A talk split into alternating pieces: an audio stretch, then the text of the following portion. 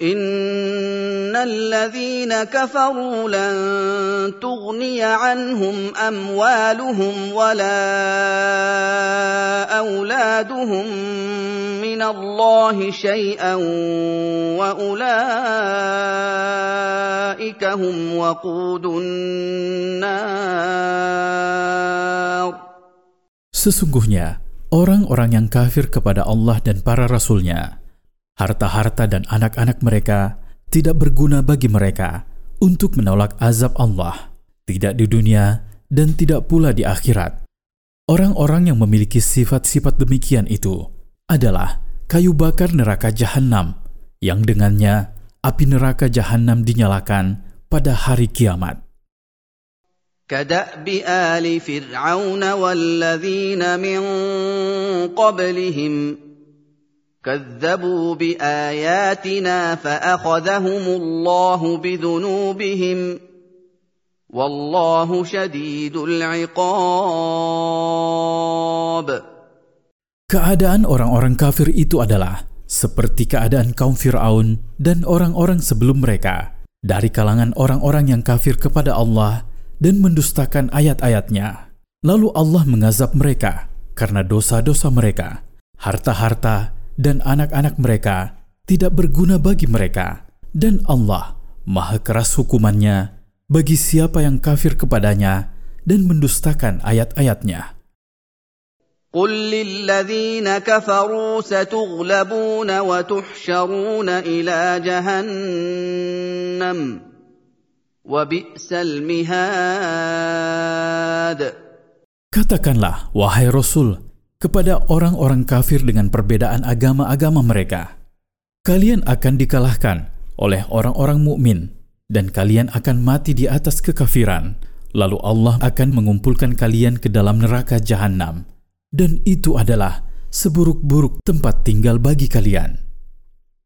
قد كان لكم آية في فئتين التقتا فئة تقاتل في سبيل الله وأخرى كافرة يرونهم مثليهم رأي العين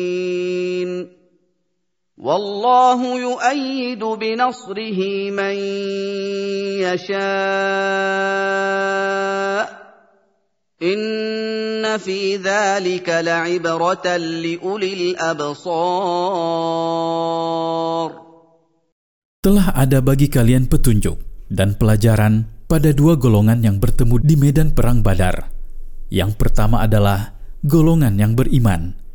Mereka adalah Rasulullah Shallallahu Alaihi Wasallam dan para sahabatnya yang berperang di jalan Allah agar kalimat Allah menjadi yang tertinggi dan kalimat orang-orang kafir menjadi yang paling rendah. Sedangkan golongan yang satunya adalah golongan kafir. Mereka adalah orang-orang kafir Makkah yang keluar dengan kebanggaan, ria, dan fanatisme. Orang-orang mukmin melihat mereka dua kali lipat jumlah mereka dalam artinya yang sebenarnya dengan mata kepala mereka. Lalu Allah menolong wali-walinya dan Allah mendukung dengan pertolongannya siapa yang dia kehendaki dari hamba-hambanya. Sesungguhnya pada yang demikian itu terkandung pelajaran dan nasihat bagi orang-orang yang memiliki basirah agar mereka mengetahui bahwa kemenangan adalah milik orang-orang yang beriman, sekalipun jumlah mereka sedikit, dan bahwa kekalahan akan berpihak kepada para pengikut kebatilan, sekalipun jumlah mereka besar. زين للناس حب الشهوات من النساء والبنين والقناطير المقنطره من الذهب والفضه والخيل المسومه والانعام والحرث ذلك متاع الحياة الدنيا والله عنده حسن المآب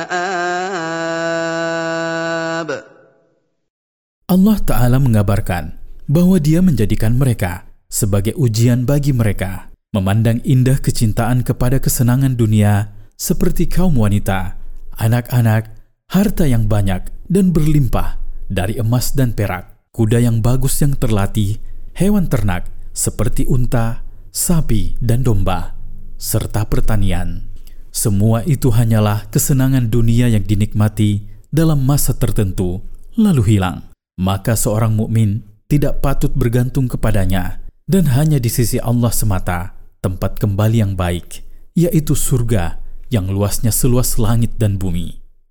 Karena kesenangan dunia itu akan terputus, maka Allah mengingatkan sesuatu yang lebih baik dari hal itu.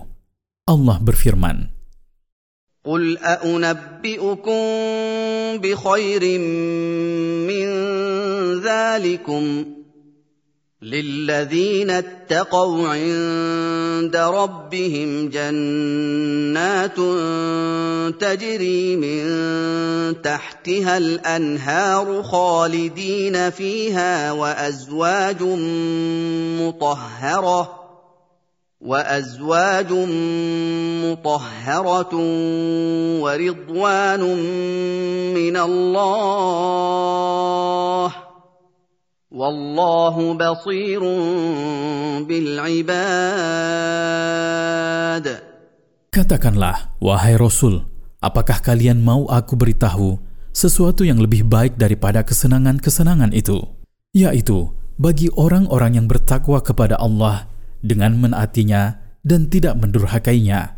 Surga-surga yang mengalir di bawah istana-istana dan pepohonannya, sungai-sungai. Mereka kekal di dalamnya, tidak mati dan tidak fana.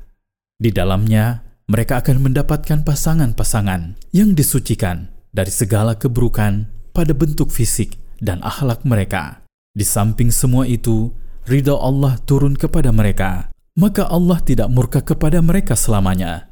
Dan Allah maha melihat keadaan hamba-hambanya, tidak ada sesuatu pun darinya yang samar baginya, dan dia akan membalas mereka karenanya. Faidah dari ayat-ayat di atas. Pertama, kebanggaan orang-orang kafir dengan harta-harta dan anak-anak tidak berguna bagi mereka di hari kiamat untuk menolak azab Allah Ta'ala manakala ia turun menimpa mereka. Kedua, kemenangan sejati tidak berkaitan dengan jumlah dan perlengkapan semata, akan tetapi karena dukungan Allah dan pertolongannya. Ketiga, Allah menjadikan berbagai kesenangan dunia indah bagi manusia untuk menguji mereka, dan Allah Ta'ala mengetahui siapa yang berhenti pada batas-batasnya dan siapa yang melanggarnya.